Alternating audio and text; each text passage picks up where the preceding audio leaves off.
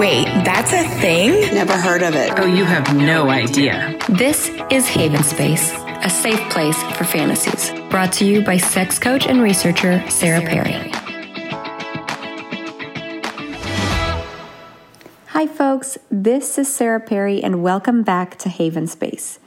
Today, we are going to be talking about gerontophilia. Gerontophilia is the sexual attraction for the elderly. When I say the elderly, I'm talking about mostly people over 70, people who are frail, maybe perhaps take a lot of medication, sometimes have immobility issues, that type of thing. Not just like, oh, the hot grandma who's 45. So by the end of this podcast, you should know what gerontophilia is, what it entails, a little bit of history about it, a lot of pathology about it, because that's what we came across today, how to find this, how to go about making it happen for yourself with all of the consent, respect, and pleasure that our bodies are worthy of. Now, before I get started, I should say that this was a very unique subject for me. This is the first and only time that I have looked up a fetish and have been unable to find one person that identifies as a gerontophile. Now, remember that specifically, I know where to look for this stuff. I'm on the fetish websites, I am on the fetish channels, and I can't find anyone who says, Yes, I'm a gerontophile in a way that is honest. I did come across a couple of um, like j- joking videos, mockery videos, puns, or um, what do we call those? Sarcasm. But I didn't find anyone who just said, hey, this is what I like, and this is kind of an entrance into this world, which is super strange because, according to, say, all of the books that talk about this being a thing, it doesn't seem like anyone is sex positive enough to have an approach. This is especially shocking when you think about the fact that we have groups for literally every other thing. I am able to look up pedophilia and find support groups for people with pedophilic tendencies and do a full article where I can really express the situations that are happening in our society and how we approach these kinds of fetishes and sexual inclinations. And this doesn't have it, which leads me to believe one of two things.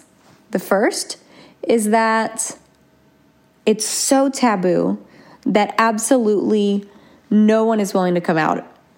I really doubt that. And the second is that it's so common that we literally just don't even care. So, I mean, I guess, okay, let me go back. There would be a potential third, that it just doesn't exist. And seeing as how we have gone through all types of fetishes, including the fetish of like candle wax and fetishes of balloons, obviously someone is attracted to older people. So I'm to just say that that's not the option. Now, Let's start at the beginning. The term gerontophilia was coined by von Krafft-Ebing in 1901. He is the writer of Psychopathia Sexualis, which is kind of the first book on paraphilias. He is also um, one of the people that started using the term homosexual and then later on heterosexual. I mean, this is like the very start of the pathologization of human sexuality and human sexual behavior. Um, so, okay, great. So you made a term for it. And he coined this term in the middle of kind of all of the different sexual paraphilias, and by para meaning like abnormal sexual behaviors, but it's such a crock of crap, right? We've talked about the charmed circle with um, Gayle Rubin and how we see certain sexual behaviors as normal, appropriate, sane, safe, and others as insane and therefore, we have to get out of that mindset when we're talking about fetishes. We have to be able to say, this is just the information. It's not about if you're weird or not weird. Sexuality in general is about kind of the borderlines. It is about what's exciting because it's on the outside of your daily experience. Uh, sexuality isn't sitting down and watching TV because you do it regularly. There's nothing exciting. In fact, even the term excitement has to do with pushing yourself to something that is not ordinary. Now, we have von Krafft-Ebing saying this, and then people starting studies pretty soon after. The first study that I was able to find was in 1935, and it's a study that talked about violence. And violence is a term that I stumbled across over and over and over again. It seems that people who sexually offend against the elderly tend to um, at least say that they have some sexual attraction towards these people. And we're talking about rapists, we're talking about people who violently attack. Um, there is some overlap in our interpretation of what sexual assault is, but I believe I have spoken about this in other podcasts, but you should know and always keep in mind that a violent sexual attack is not about sexual arousal.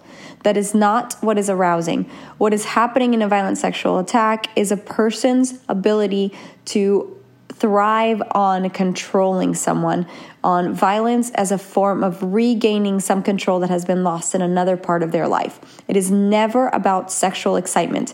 Even if the person's getting an erection, even if the person is ejaculating, even if the person is orgasming. It doesn't matter what happens sexually to their body. That is a response to the arousal. That is not a response to sexual stimulation. It's the response to the fight or flight part of our brain that says we're in this fight. Blood is pumping, right?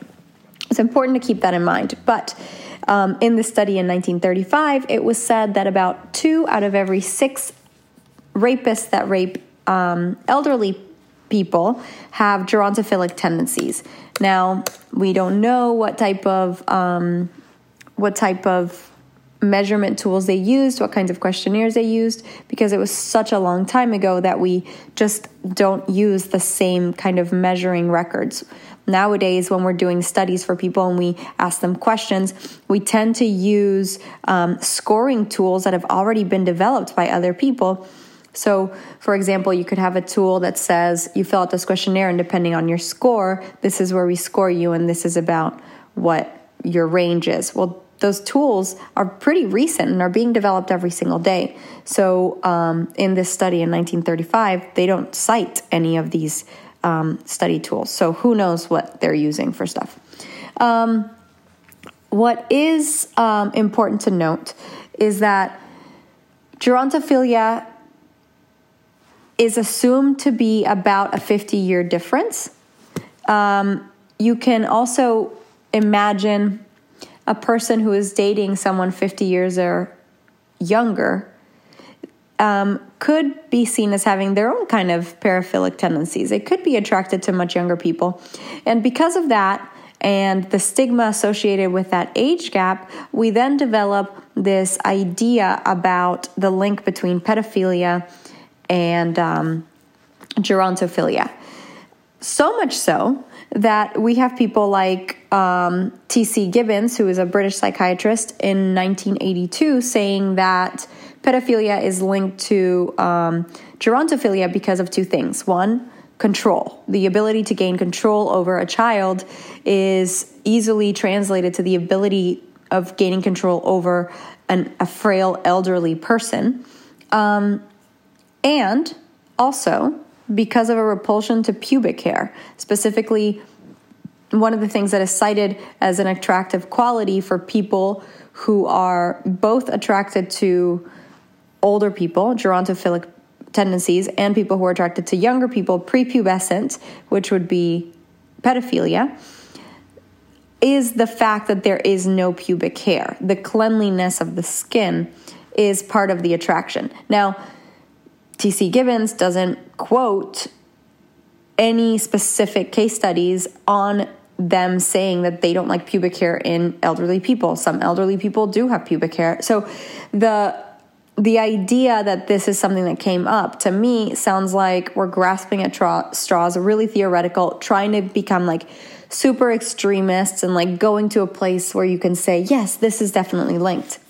Another connection there would simply be the idea that a person that is likely to offend a pedophile is also uh, offend um, on a child like a pedophile is also likely to offend um, on a senior person.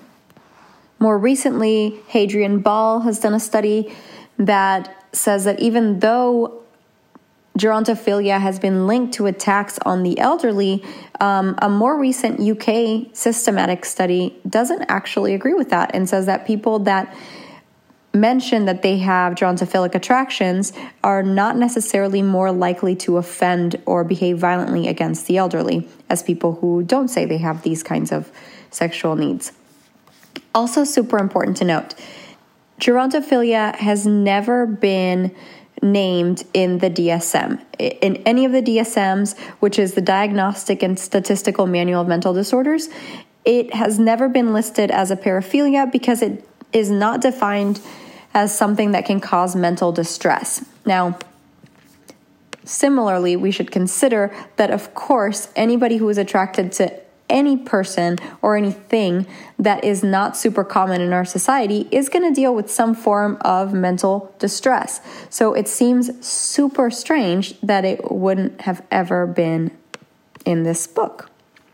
Additionally, it's not even mentioned in any of Kinsey's books, which, um, if you don't know Kinsey, he's basically the father of um, the study of human sexuality. His most famous books are Sexual Behavior in the Human Male and Sexual Behavior in the Human Female, that are large part. Um, based on interviews that he had with all kinds of people in open settings and over drinks and in bars, and is probably some of the most honest and I don't know, transparent research that has been done on sexuality. Now, the fact that he doesn't mention gerontophilia is also a huge shock factor because he even goes as far as mentioning pedophilia and bestiality and incest, and it doesn't seem like something that he would shy away from if he felt like it was actually worth the mention. So, again, why are we not having these conversations? Now, on the DSM 5, something that does make sense is the fact that because everybody involved would be consenting, of course, assuming that the elderly person is still of um, enough cognitive ability and physical ability to be able to consent. Um, it makes sense that we don't see it as, okay, this is something we need to examine. We kind of just allow people to sleep with whoever they want to sleep with past the age of 18 and no limit on the top end of that. So that's something that's pretty sketchy to me. It's important to talk about the fact that gerontophilia, as opposed to um, most or other paraphilias, requires that someone cannot achieve orgasm without the idea or the action of an elderly person there. So, as opposed to other fetishes where some people love the fetish and they would really love to engage in it, but when they don't, they're still able to achieve arousal and orgasm if they are people who are capable of feeling those things, then this is supposed to be something that is um, almost pathological. You have to have it to achieve it, or you won't have it at all. In a small case study in 1929, a psychiatrist named Kutczynski talked about the idea of people who are married and, and in sexless marriages and then go on to have relationships with much, much older people. I would say, under the guise of the fact that they probably can't have a sexual relationship and under that safety, and then become obsessed with these seniors and other seniors as a consequence. Something that also came up a lot is the idea that, and mind you, came up a lot in just random YouTube videos and random um, kind of unofficial articles about gerontophilia is the idea that most of the time these are people who were either molested or had early sexual experiences with people who were considerably older than them.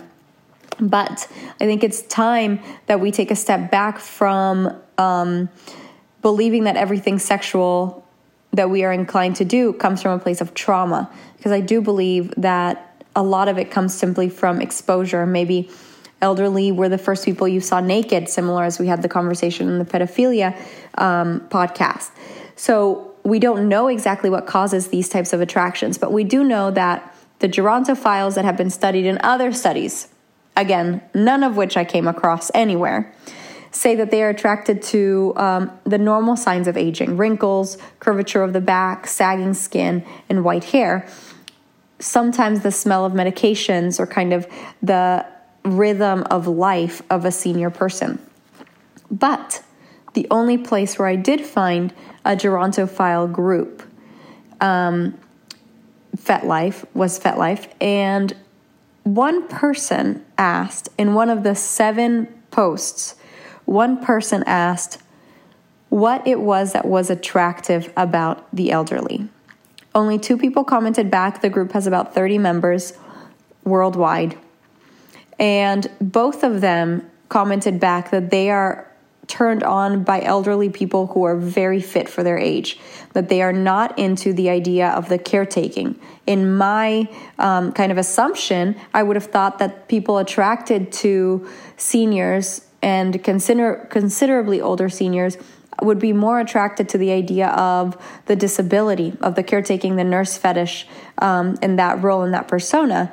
But it turns out, at least the people that were vocal about it disagree. They're both saying that um, what they are attracted to is that they kind of have more wisdom. Again, let's also do a side note and say just because someone marries someone considerably older doesn't mean they're gerontophiles. So we have Anna Nicole Smith marrying a guy in his 90s. Well, the motivation there was not sexual attraction, and gerontophilia is specifically about sexual arousal relating to the elderly. Now, let's briefly go back to this link between pedophilia and gerontophilia. In a study by Jean Claude Montfort et al., in um, it was published in 2011 in the Lancet. There is a case study of three different situations um, where men in senior living facilities engaged in sexual behavior with women who were um, also in the senior living facility, older than them, but were um, disabled. So these are three different nursing homes on this um, study, and they did do different scoring tests, one of which is the MMSE. Which is the mini mental state examination, where they scored perfectly fine. Um, some of them with possible dementia developing. And then a few months after, um, there were a few things that were happening at the nursing home, included but not li- limited to some vaginal pH issues and infections on a few of the patients, and some kind of strange, overly sexual behaviors that hadn't been occurring before, like uh, public masturbation and uh, someone who tried to like autoerotically asphyxiate. And they did an investigation, and it turns out these specific three men had been assaulting women who um, were disabled. Upon further investigation on the history of those men, two of them had served prison sentences for assaulting children.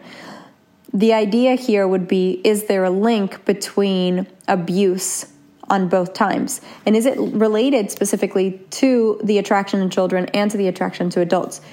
And somebody who studies critical theory like I would say, no. I mean, we can create whatever relationship we want to create, but the reality is that a person who is an abuser and they look to overpower people, like I was mentioning before, can easily navigate from overpowering children who they have access to at the time to overpowering geriatric patients who they have access to at the time. And it doesn't come from a place of sexual arousal, it comes from a place of needing control. In my experience, this is not gerontophilia. And I am a little upset that in the research for gerontophilia, all I could find was these case studies of sexual violence that I think are a completely separate subject. But if you are attracted to this, if you think you would love to meet older people, um, enjoy their their rhythm of life, you love um, their wrinkles, you love the way their skin feels, smells, eh, the sensation of sagging skin, white hair. If you love all of that stuff, then there are a few options for you. Like I mentioned, this FetLife group called Gerontophiliacs has 32 members, so not a ton, but it is a good group for people to meet other people who are attracted to this. So there are both senior members and younger members. And you could post regardless of if you're a senior and you would like someone who fetishizes your type of body, or if you're a young person and you would like to be with seniors. Uh, how to do it? Well, let's make sure that we're abiding by rules of consent. So make sure your power dynamic is not distorted, that there's not something that you have to gain from your sexual experience with this person that would make them more obligated to say yes to having a sexual relationship with you or a romantic relationship with you as opposed to saying no. So work by the lines of consent. Have clear communication about what it is like to have sex with a person of different ability. A lot of times, as people get older, different parts of their body feel a certain different way. In the case of older women, a lot of times vaginas have collapsed um, if these women have vaginas. And the use of dilators to slowly increase the amount that a woman that a person with a vagina can accept is super super common additionally you could use medications like viagra and things like that that actually help you achieve um, an erection if that's what you're looking for additionally know always that sexuality is not just about penis and vagina, and you can express and have sex in so many different ways without the use of toys, chemicals. Uh, you can actually just enjoy your body however your body is presenting that day. So make sure you're communicating. Make sure you have good rules of consent up and then set up a traffic light system. If this isn't working, let's go to yellow. Hey, let's rearrange, change to a different position and then maybe go to red if it's just not going to happen that day. Always make sure that when you're with a partner, you feel comfortable saying, No, stop, I'm done, and that that'll be respected. So, to recap, today we talked about gerontophilia, how fucking bananas it is that I can't find anybody who claims to be attracted to seniors, but I can find a ton of research on um, violence and sexual assault against the elderly linked to the term gerontophilia which it is not. We talked about where you can find it, what you would be attracted to, how to establish good and appropriate rules for consent, and we did a recap so that you remembered everything that I told you. Thanks for checking me out, and I will see you next time.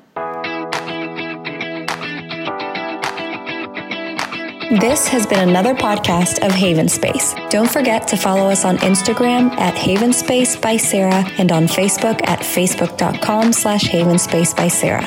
If you enjoyed this talk, consider becoming a patron and helping fund more talks like this in the future.